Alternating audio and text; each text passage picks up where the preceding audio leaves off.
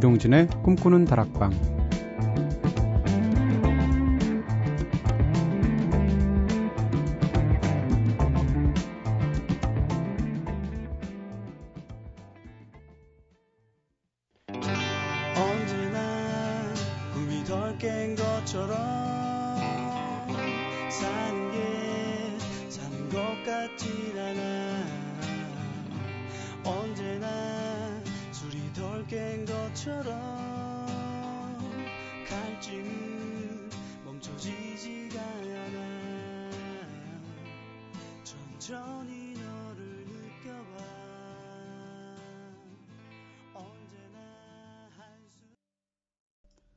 안녕하세요. 이동진입니다. 이동진의 꿈꾸는 다락방 오늘 첫 곡으로 들으신 노래는 갤럭시 익스프레스였죠. 언제까지나. 네, 작년에 나왔던 신보 중에서 들었습니다. 가사가 참 좋아요. 노래도 좋지만 언제나 한순간이야. 다른 결정적인 순간은 없어. 이 순간이 내겐 전부일 뿐이야. 언제까지나 지금 이대로 우연처럼 다가오는 많은 순간을 운명으로 만들어가는 거야. 라는 가사를 가진, 네. 전혀 갤럭시 익스프레스답지 않은 곡이지만 굉장히 멋진 곡이죠. 언제까지나 들었습니다. 자, 오늘도 꼬리에 꼬리를 무는 유쾌한 수다 타임이죠. 꼬꼬 수다로 꿈다방 시작해 보겠습니다. 어제는 내가 알고 있는 지명 중에서 가장 재밌는 지역명에 대해서 이야기 나눠봤었죠. 오늘은 독특한 이름을 가진 지인에 대해서 한번 이야기 나눠볼게요. 꼬꼬수다 주제가 점점 재밌어지죠. 텔레비전을 보다 보면 600만 불, 2억 원 같은 네, 진짜 이름 맞아? 라고 하게 되는 재밌는 이름들 있잖아요. 그런데 사실 우리 주변에도 이런 독특하고 재밌는 이름을 가진 친구들 한두 명쯤 다 있었을 텐데요. 여러분 주변엔 어떤 재미난 이름을 가진 이름들, 친구들이 있습니까? 오늘도 여러분들의 많은 이야기들 기다려 볼게요. 먼저 제작진의 이야기부터. 선우 주변의 재밌는 이름. 대학 동기 중에서 김여진이라는 친구가 있었어요. 사실 이름만 들으면 별로 안 웃긴데요. 아무 이유 없이 이름을 활용한 별명이 웃긴 경우였습니다. 여진족이라고 부르거나 여치 이렇게 불렀죠. 그 친구가 뭘 잘못하면 이런 여치를 봤나 라고 장난을 치곤 했답니다 하셨습니다. 친구 이름이 재밌는 게 아니고 주변 사람들이 재밌는 경우인 것 같네요. 여진족이면 여진 씨의 발인가요? 네. 왠지 주변에 재밌는 이름. 초등학교 동창 이름 중에서 조약돌이라는 친구가 있었습니다. 정말 외모도 조약돌처럼 땡글땡글해서 참 신기했어요. 이름이 흔하디 흔한 저는 한 번 들으면 쉽게 잊히지 않는 특별한 이름, 부러워하기도 했었거든요. 하지만 그런 친구들은 오히려 흔한 이름을 갖고 싶어 하더라고요. 하셨습니다. 네. 조약돌은 진짜 특이한데요. 어떻게 부르나? 약돌아 이렇게 부르나요? 약돌아 그럼 뭔가 약간 욕 같은 느낌도 들고 제가 아는 선배의 딸 두 딸이 있는데 성이 좋으시거든요. 그래서 좋아해, 좋아라 이렇게 이름을 지었어요. 그래서 어, 어렸을 때는 그게 굉장히 잘 지은 이름이라고 생각했는데 네, 이분들 이, 이 꼬마들이 한 60쯤 되면 어떨까 싶기는 해요. 제희 주변에 재밌는 이름. 지인들 중에서 재밌는 이름을 가진 친구라고 하니까 고등학교 반 친구 두 명이 딱 떠오릅니다. 한 명은 우장수, 당연히 별명은 소장수죠. 어떻게 성도 하필이면 우씨예요, 그렇죠? 다른 한 명은 김양하. 얼핏 들으면 안 웃긴데요. 김양하, 김양하, 커피 한 잔, 타오 그래 이렇게 김양으로 불리웠답니다 하셨습니다. 진짜 그러네요. 배우 중에 어 예전 배우분 중에서 윤양하 씨 있는데 이분도 그러면 윤양하가 되는 거예요. 그렇죠? 네, 예전 제 친구 중에서 네, 같은 회사를 다녔던 친구 중에서 최흡이라는 친구가 있었어요. 근데 이름 자체가 웃기다기보다는 한자가 좀 특별한 경우인데 흡이 흡족하다 할 때 흡자거든요. 근데 이게 보통 많이들 모르시는데 삼수변에 합할합자를 쓰는 한자입니다. 근데 옛날 명함에서는 한글로 이름 새기지 않고 한자로만 있는 명함들이 많았거든요. 근데 문제는 이 명함을 줄 때입니다. 이 명함을 새로 만난 분들한테 주게 되면 상대 사람이 이 사람의 이름을 읽지를 못하는 거죠. 그래서 이 어, 흡자를 최합 혹은 심지어는 최십으로 잘못 읽었던 경우가 굉장히 많고요. 저 친구는 그러면 딸이나 아들을 낳으면 이름을 어떻게 지으려나 했는데 딸 이름을 최강이라고 지었어요. 근데 강자도 또 지렛대 강자입니다. 그 나무 목자 옆에다 공부하다 할 때 공자를 쓰거든요. 근데 이걸 또 사람들은 최공이라고 잘못 읽는데요. 그러니까 아빠하고 똑같은 케이스인데 어떻게 딸 이름을 최강이라고 지었니? 하니까 음 나는 최강의 아버지거든라고 했던 기억이 납니다. 네. 강이 잘 크는지 모르겠어요. 자, 임미성님께서 영화 Life of Pi OST에 들어있는 곡은 아니고, 네, 영화 예고편에 삽입된, 삽입된 곡이죠. 콜드플레이의 패러다이스 신청하셨는데요. 네, 이 노래 듣고 오겠습니다.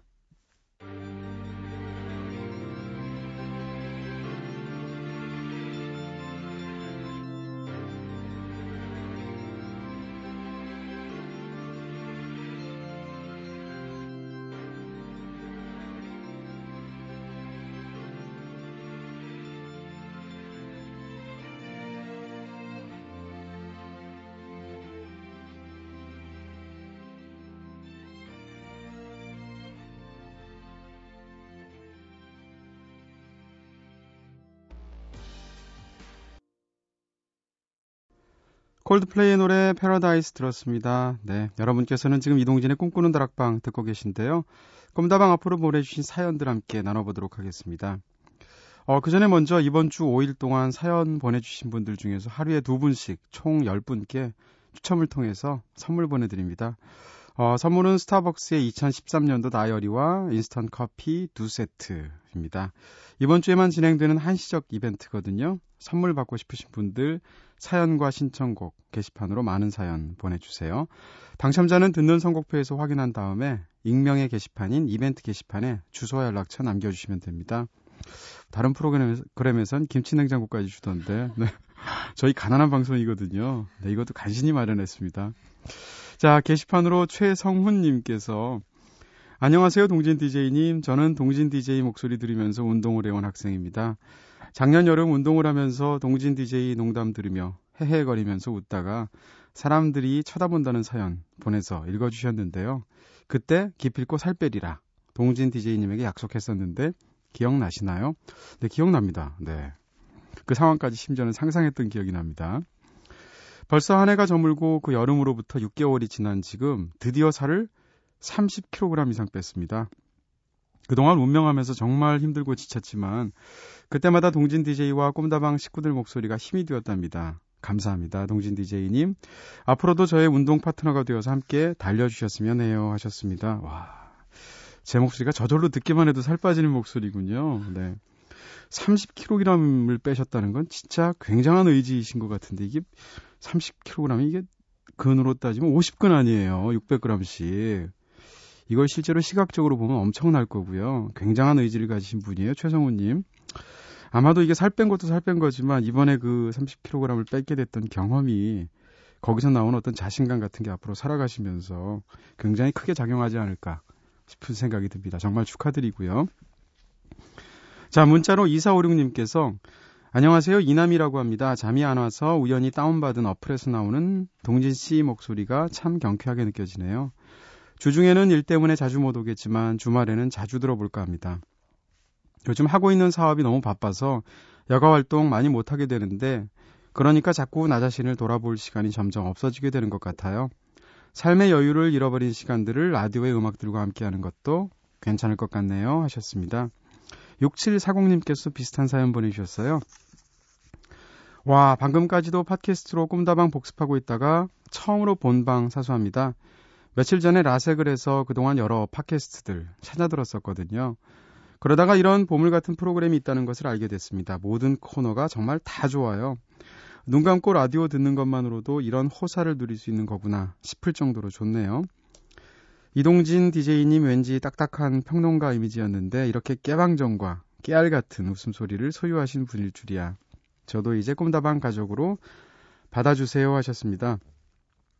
제가 어렸을 때는 좀 뭐 분위기 있다, 뭔가 있어 보인다, 뭐 이런 말 굉장히 좋아했거든요. 그리고 심지어는 사람이 좀 얼굴이 어두워 이러면 굉장히 좋아했습니다. 뭔가 있는 것 같잖아요. 생각 없이 사는 것 같지 않고. 근데 요즘은 어, 심지어는 뭐 경쾌하다, 유머러스하다 이런 말 너무 좋아하고요. 심지어는 사람이 참 속없다라는 말 들어도 기분 좋더라고요. 네. 팟캐스트 이야기를 많이 하시는데 사실 이상하게 순위 같은 걸 가끔씩 보게 돼요. 보다 보면 거기 뭐 온갖 그 팟캐스트 순위들이 있잖아요. 라디오 프로그램들을 포함해서. 근데 100등 안에까지 들면은 순위를 확인할 수 있더라고요. 가끔 보게 되는데 어제는 보니까 47등이던데 저희 프로그램이 새벽에 하는데도 불구하고 그 정도라는 게 기분 굉장히 좋았습니다. 8664님께서 동진 DJ님, 저 이제 막 고3이 된 여학생이거든요. 새벽까지 공부하는 탓에 졸지 않으려고 라디오를 듣다 보니까 이제 꿈다방 팬이 되었어요. 신청곡 틀어주실 거죠? 박효신의 추억은 사랑을 담아, 담아, 닮아 신청할게요 하셨습니다. 사이클이 있는 것 같아요. 라디오를 하다 보니까 고등학생들이 굉장히 열심히 들으시다가 대학 가면 대학 1학년생들은 라디오를 안 들으십니다. 그러다가 이제 연애에서 한 두 번쯤 쓴맛 보시고 한 3학년쯤 되면 다시 라디오를 들으시는 어떤 패턴이 있는 것 같아요.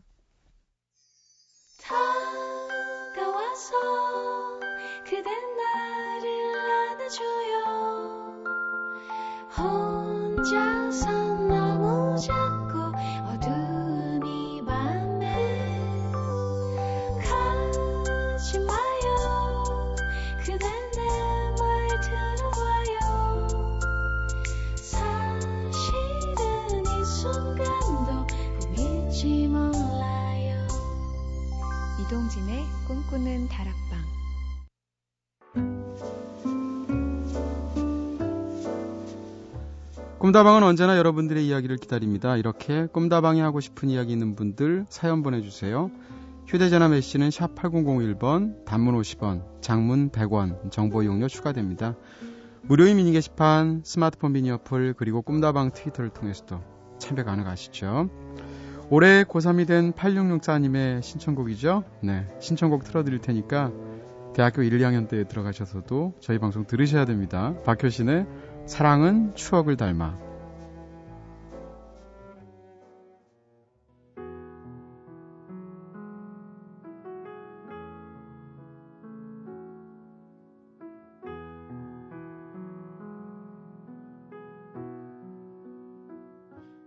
그대가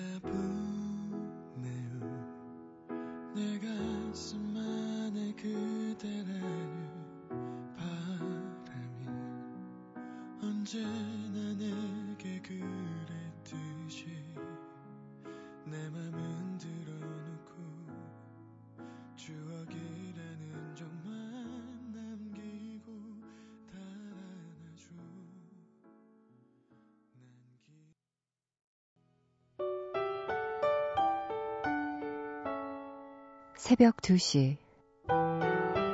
이동진의 꿈꾸는 다락방.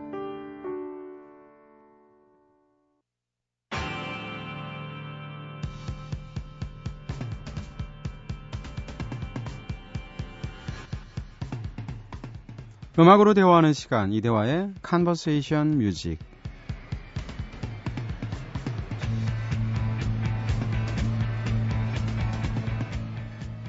매주 새로운 음악 소식들과 함께 국내에 숨겨진 멋진 곡들 함께 들어보면서 음악의 지평을 넓혀보는 시간이죠. 음악으로 대화하는 남자 미스터 컨버세이션 음악 평론가 이대화 씨 나오셨습니다. 어서 오세요. 네, 안녕하세요. 네, 한 주 잘 보내셨습니까? 네. 네, 안녕하세요 하시니까 이덕화 씨 같아요. 네. 저희 오프닝에서 재밌는 이름 가진 친구에 대해서 이야기 나눠봤잖아요. 네. 사실 독특한 이름 하면 이대화 씨도 빠지지 않을 텐데 어렸을 때 놀림 많이 받으셨죠? 방금 얘기하신 이덕화도 많이 들어봤습니다. 아 그래요? 네. 화자하고 이자 비슷하다는 그렇죠. 걸로. 제일 많이 들어본 건 이제 한대화인데요. 아 예전에 한대화 야구 예, 선수. 야구 선수. 네. 그래서 동네에서 발야구 같은 거 하면 네. 아무 능력도 없는데 4번 타자 4번 타. 네. 괜히 헛발질하고. 어, 심지어는 한대화 씨의 공력의 두 배잖아요. 하는 1이고 2는 2니까. 네. 아, 말 그대로 됐으면 좋겠는데 네. 전혀 실력은 아니어서. 네. 그리고 뭐 대화하자. 어. 그리고 듣기 평가 시간에 뭐 이 대화를 듣고 옛날에 그 되고 네, 그 그렇지 이 대화를 듣고 네. 그 자두의 노래 뭐 대화가 필요해 이런 거. 네. 네. 그 제가 심심해서 한번 제 이름을 인터넷에 쳐보면 네. 정말 기발한 게 많이 나옵니다. 예를 들면 이대 화덕 피자가 나와요. 네? 이라 네. 이대에 있는 네. 정말 기상천외한 네? 가보셨어요? 안 가봤어요. 아, 나 같으면 가본다. 네. 한번 가볼까 했는데. 네네. 아, 아직 기회가 없었어요. 아, 그렇군요. 네, 마음을 세게 먹어야만 갈것 네. 같은데. 이대화 씨는 그럼 돌림자인가요? 대자나 네. 화자가? 화자가 돌림자고요. 아, 그럼 동생 이름이나 형 이름은 어떻게 돼요? 친척 동생 이름도 이것도 네. 재밌는데. 네. 제 친척 동생 한 명은 동화. 이동화? 네. 한 명은 또 강화. 아, 부모님들이 왜들 그러세요, 다들? 네. 친척분들이 저희를 대동강이라고. 야, 재밌는 분들이다. 한번 모셨으면 좋겠네요. 네. 네. 그렇군요. 이름에 관해서는 진짜. 네. 참 에피소드가 많습니다. 아이 나오면 뭐라고 짓고 싶으세요? 그런 거 생각 안 해보셨어요? 제 밑에, 그러니까 네. 제 아들의 돌림자가 응이라고 하더라고요. 아, 아들 참 되는 응? 네. 너무나 놀라운 응, 화 이렇게 네. 되나요? 네. 난관에 부딪혔어요 지금. 네네. 어떻게 이름을 지어야 되나? 어... 어 굉장히 고민이 많습니다. 끝자요, 아니 가운데 자요? 그건 상관없는 것 아, 같아요. 상관없... 네, 중간에 네. 넣든 끝에 넣든. 물론 제가 정확히 아는 건 아닙니다만. 네. 네. 재밌겠네요. 그냥 응칠이라고 어... 지으세요. 그럼 진짜 큰얘기겠는데요 네. 자, 태명을 그렇게 지으시면 되고요. 네. 자, 사실 뭐 요즘 음악 평론계에 라디오 둥이로 통하시는데 뭐 출중한 음악 이야기, 네, 이쪽은 뭐 전문 분야니까. 근데 또 성우 뺨치는 또 굉장히 멋진 목소리. 네. 아... 배 깊은 곳에서 울려 나오는 복식 목소리. 네, 저는 여러 번 얘기합니다만 그, 제 목소리를 다시 듣기로 들으면 네. 진짜 숨고 싶어요. 어... 그냥 목소리 자체가 이상하기보단 네. 저런 말투로 얘기할 리가 없는데라는 어... 생각이 들기 때문에. 네. 아니에요. 제가 저희 한번 저희도 이제 모니터 하느라고 들어보면 네. 사실 이렇게 대화 나눌 때 대화 나눌 때 이렇게 대화랑 대화 나눌 때는 사실 목소리가 이렇게 좋다는 생각을 저는 못 하거든요. 네. 근데 나중에 라디오를 들어보면 어 진짜 목소리 좋으세요. 저희 청취자분들도 아... 마찬가지신데 미니를 통해서 김진미님께서 이대화 평론가님 목소리 너무 좋다. 딱내 스타일. 네, 약간 성시경 DJ 같은 목소리 내용 하셨고요. 박수진님께서는 대화님의 낭낭한 목소리 반갑습니다 하셨습니다. 이런 식이에요. 네. 네. 근데 저는 제 목소리에 대해서 전혀 자각을 못 하고 있다가 음, 음. 처음 알게 된게 네. 중학교 3학년 때인가요? 네. 그때 이제 변성기를 다 마치고 나서 한창 그 인터넷 통신이 유행할 때였어요. 그러면 채팅방에 들어가서 네. 다들 그 번개팅이라는 걸한 번씩 해보잖아요. 거기서 살았군요. 네. 저도 그런 거에 이제 빠졌었죠. 네네. 네. 누구나 한 번씩 그런 경험이 있으실 아, 텐데 네. PC 통신에 대한. 네. 근데 이제 전화번호를 주고받고 전화를 해보면 심지어 예 네. 만나기 전에 전화를 하잖아요. 네. 어, 저만 그랬나요? 네네. 네. 네. 그러면 상대방 여자 쪽에서 하는 얘기가 네. 항상 첫 번째가 그거였어요. 어. 그래서 저는 전혀 몰랐는데 네. 그때부터 그런가 싶다가 라디오에서도 계속 그 얘기를 하시니까 네네. 이러다가 아, 오만해지면 안 목소리가 되는데. 좋으시네요, 이렇게? 네, 다 그 얘기를 하시네요. 만난 다음에는 실물이 더 멋있어요, 이러나요? 아니요, 전혀 그렇지 않습니다. 네. 이 대화는 여기까지. 네. 음악평론가 이대화 씨가 전해주는 다다, 다양한 음악 소식들 들어보는 시간이죠. 본격적으로 코너 시작할 텐데, 오늘은 어떤 음악 소식 가져오셨습니까? 네. 아, 아마 작년에 가장 화제가 됐던 영화 중에 하나가 바로 Searching for Sugar Man일 텐데요. 아, 진짜 좋죠. 네. 네. 이동진 씨께서 뽑은 네. 2012년의 영화 목록에도 아마 네, 있지 않나 네. 기억이 되는데 어떤 것 같아요. 네. 이 로드리게즈가 드디어 음. 영화를 통해서 진짜 락 슈퍼스타가 됐습니다. 네. 그거를 알 수 있는 음, 하나의 사건이 터졌는데요. 네. 올해 이제 글래스톤베리, 코아첼라 이런 페스티벌들이 앞두고 있죠. 네. 이제 좀 있으면 예매도 시작될 텐데 네. 미국의 가장 큰 페스티벌은 바로 코아첼라라고 할 수 있습니다. 현재 네. 영국 쪽에서는 글래스톤베리인데 네. 두 무대에 다 선답니다. 어 그래요? 네. 올해는 연세가, 이제, 연세가 굉장히 많으시는데. 그렇죠. 근데도 이제 음, 롤링스톤즈도 뭐 나이가 엄청 많지만 요번에 코아첼라에 선다 만다 말이 많았는데 어떻게 될지 모르겠습니다. 하지만 로드리게즈만큼은 두 무대에 다 선다고 합니다. 아... 보통 이 사람이 진짜 떴냐 안 떴냐를 가를 수 있는 가장 큰 잣대 중에 하나가 네. 락 페스티벌의 주요 게스트로 음... 참여하느냐 마느냐인데 네네. 올라간다는 거죠. 영화 속에서 보면 네. 그 로드리게즈가 이제 남아공에서 이거 엄청난 공연들을 몇 번 치르고 나서 네네. 디트로이트로 돌아와서 음. 예전 집에서 그냥 소박하게 살면서 네. 하던 일을 그대로 하죠. 네. 그리고 그것에 만족하는 장면으로 이제 끝이 나는 것 같은데 네. 이 프로모터들은 그걸 놔두지 않죠. 가만 둘 리가 없죠. 그렇죠. 네, 엄청난 기회인데. 이 사람을 무대에 세우면 음. 일단 오고요. 그리고 영화를 본 사람들도 네. 계속 보고 싶어 하잖아요. 아. 그렇기 때문에 아마 섭외가 물밀듯이 밀려드는 것 같고 이쯤 되면 내한 공연도 할 것 같은데요. 아 그거 굉장히 기대돼요. 네. 만약에 오게 되면 네. 저도 I Wonder라는 노래를 아. 꼭 한번 라이브로 들어보고 싶은데 네. 국내에선 이제 슈퍼스타들 앨범 막 수백만 장씩 파는 사람들뿐만 아니라 네. 언더그라운드 가수들도 많이 오니까 네. 뭐 기대해볼 만도 한데 네. 뭐 영화 쪽에서 아시아 쪽에 이 영화가 얼마나 히트됐는지 그런 자료를 못 봤는데 뭐 네. 그래도 꽤나 히트를 했다고 생각을 하고 네. 영화 때문이죠 뭐 이게 사실 그렇죠. 우리나라뿐만 아니라 미국에서도 작년에 영화 개봉을 했고요. 네. 또 미국에서도 어떤 그 유수의 평론가들한테 굉장히 높은 평가를 받으면서 맞아요. 연말에 특히 다시 조명이 되니까 이게 그 락 페스티벌까지 연결이 돼서 네. 네.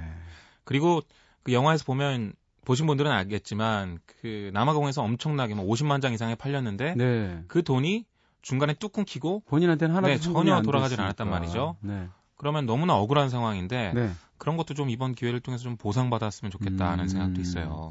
알겠습니다. 저희 사실 꿈다방에서도 여러 번 틀어드렸는데요. 그 중에서 오늘 어떤 노래 준비하셨어요? 로드리게즈의 뭐 영화 속에서 가장 중요하게 다뤄지는 음, 어, 노래죠. 음. 네. 저는 특히 그 장면 처음으로 이제 남아공에 갔을 때 사람들이 너무 환호를 하니까 네. 곡을 시작하지 못하고 베이스 연주만 계속 되다가 맞아요. 나중에 곡을 완전히 멈추고 네. 첫 마디로 인사하는 장면이 나오는데 네. 너무 감동적이더라고요. 그래서 그렇더라고요. 이 아이원더란 노래 한번 들어보겠습니다. 네.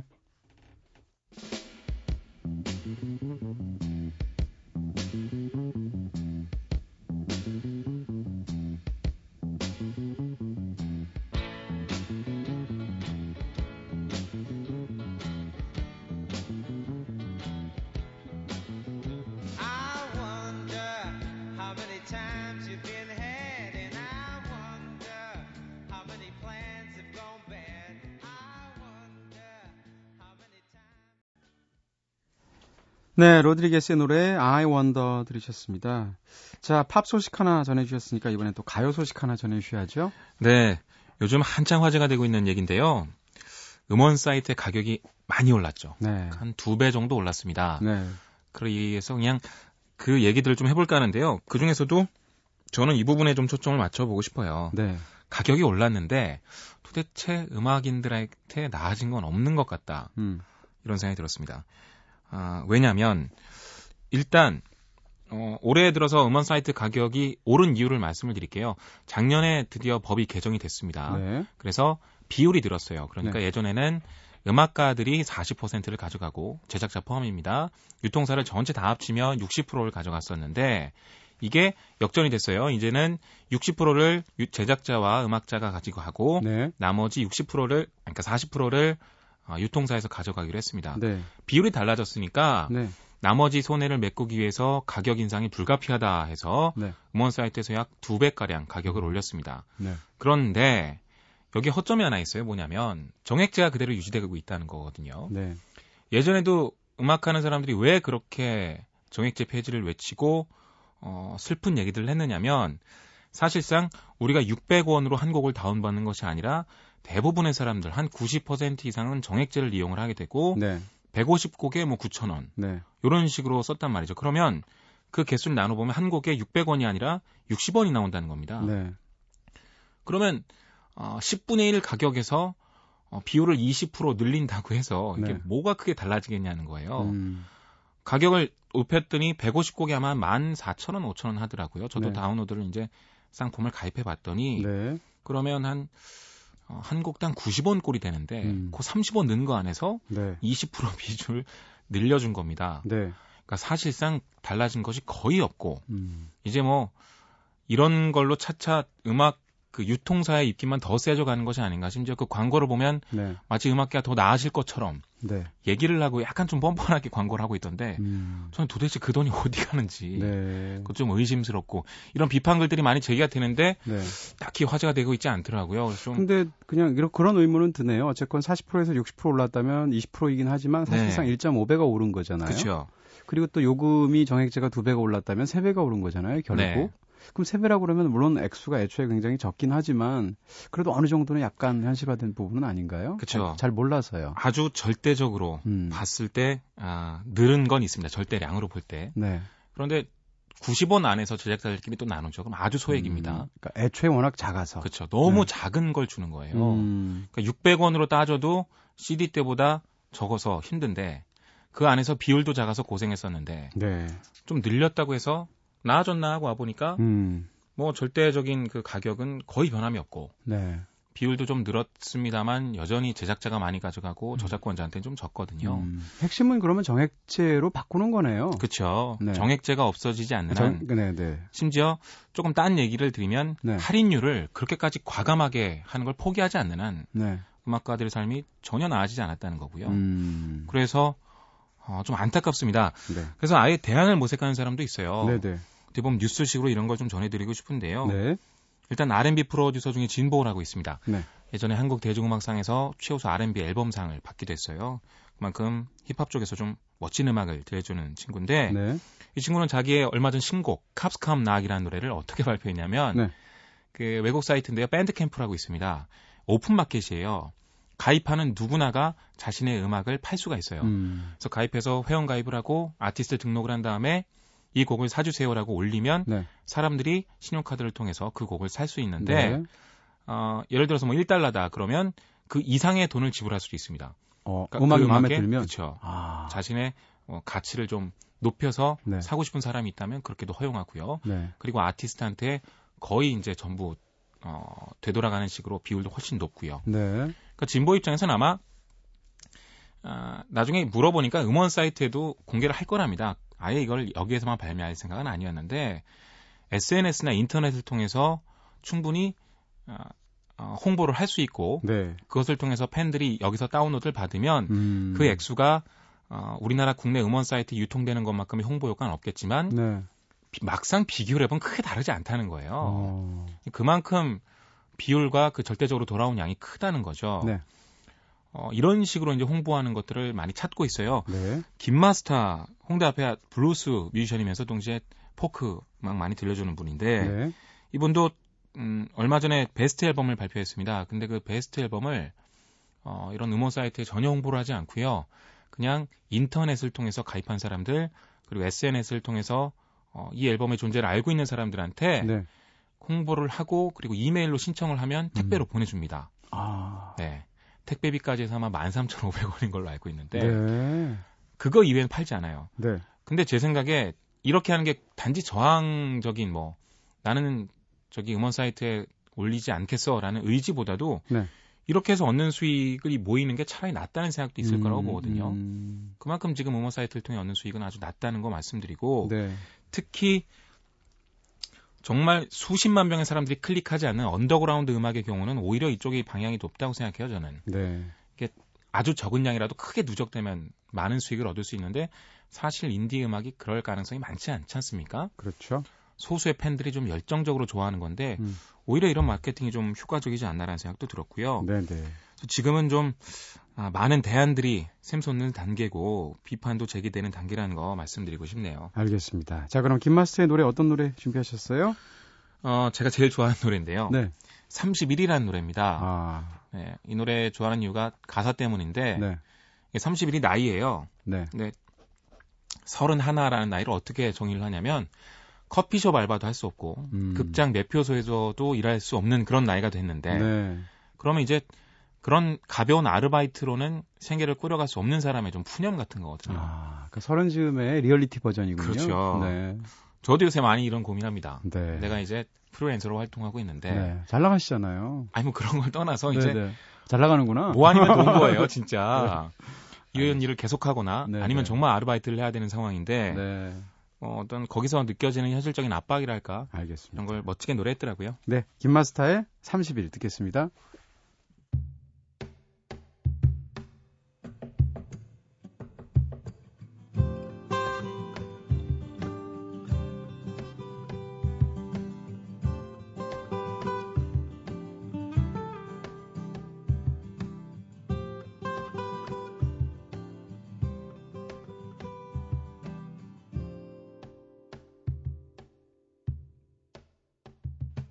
장 매표소 일도 커피숍 알바도 할 수 없는 나이 김마스터의 노래 30일 들었습니다. 아, 진짜 가사가 귀에 쏙쏙 들어오고 네. 노래도 좋고 참 멋진 노래네요. 아, 제가 제일 좋아하는 노래인데요. 네.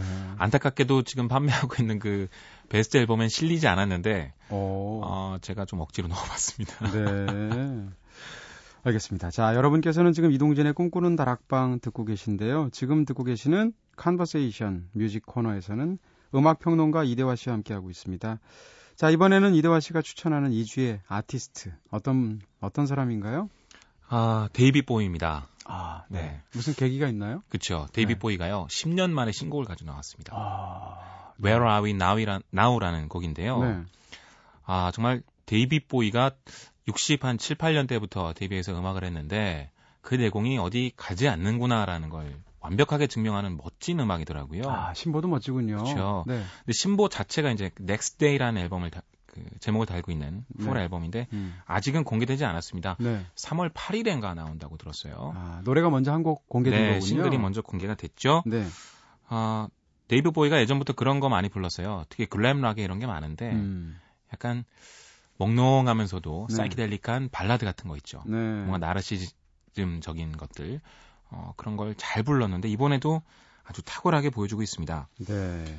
아, 프로듀서도 보니까 토니 비스컨티라고 예전부터 데이비드 보위하고 작업했던 사람인데요. 그만큼 네네. 자기와 가장 친숙한 사람들과 하고 싶은 것들을 잘 만들어낸 그런 앨범이라고 볼 수 있겠죠. 네. 이 앨범 제작을 철저히 비밀에 붙이고 음. 계속 둘만 어, 들어왔다고 하는데 이 토니 비스컨티는 네. 어, 세상 아무한테도 발설하지 않았던 네. 이 데이비드 보위의 앨범을 음. 어, 발표하기 이전부터 거- 들으면서 뉴욕 거리를 계속 걸었다고 하더라고요. 기분 좋을 것 같아요. 네, 그러면. 이게 바로 또 네. 음악 관계자들의 어떤 어, 그렇죠. 특권 같은 게 아닌가 나 싶기도 먼저. 들었어. 네. 먼저 봤어. 이런 거죠. 네. 음. 지금 뭐 많은 앨범 리뷰들이 떠돌고 있긴 합니다. 뭐 네. 평론가들이나 언론 쪽에 먼저 뿌린 게 있겠죠. 네. 그런 걸로 지금 음, 리뷰들이 올라오고 있는데 전부 호평입니다. 아. 그만큼 데이비드 보위 이번 컴백이 아주 기대가 되고요. 네, 네. 데이비드 보위에 대해 얘기를 좀 하겠지만 일단 네. 신곡을 먼저 들어봤으면 좋겠어요. 그럴까요? 네. 데이비드 보위의 Where Are We Now 듣겠습니다.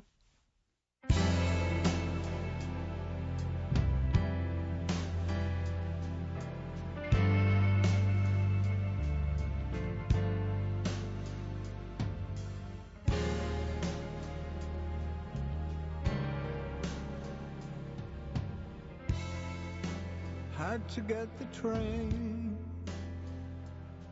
from Potsdamer Platz.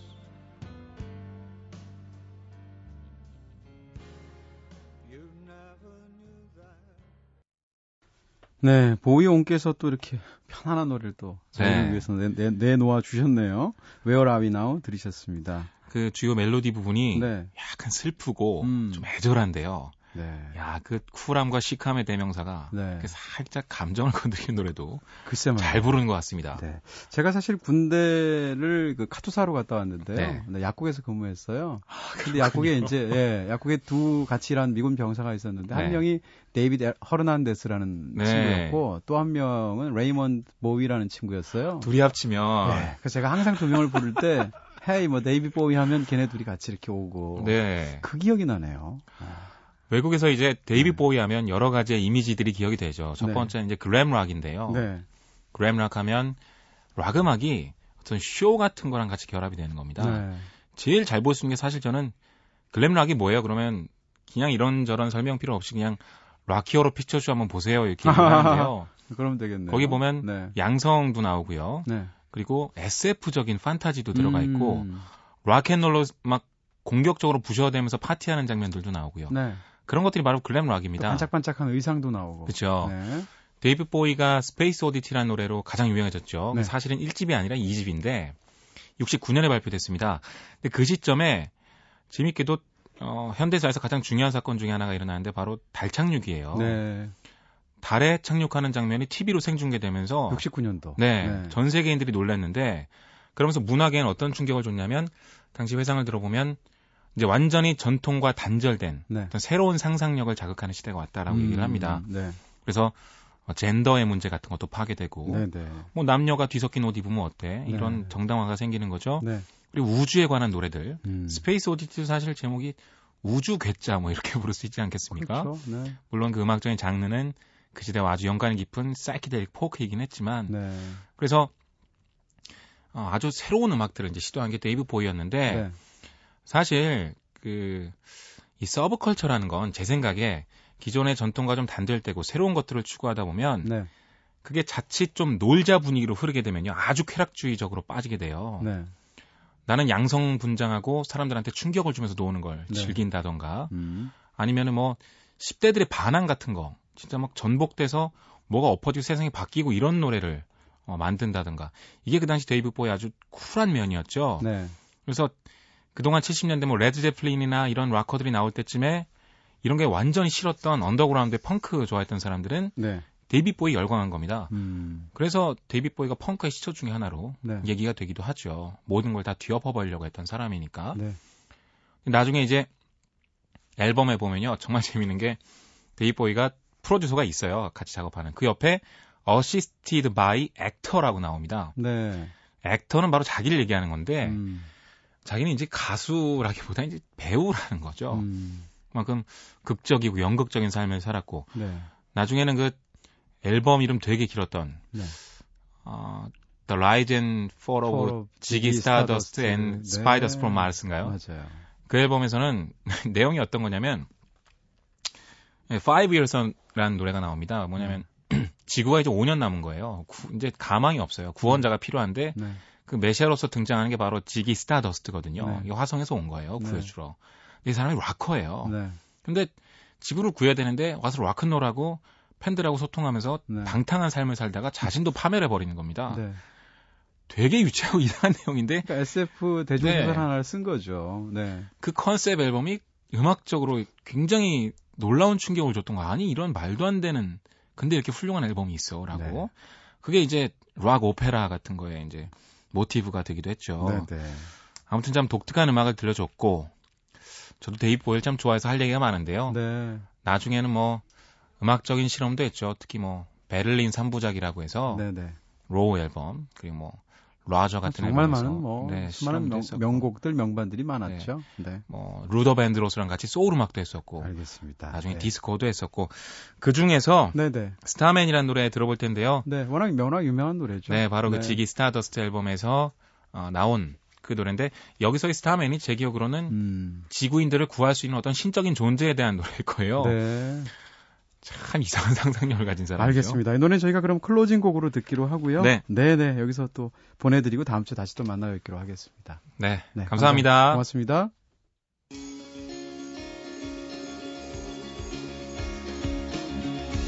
영화, 책, 여행, 음악이 있는 시간. 꿈꾸는 다락방.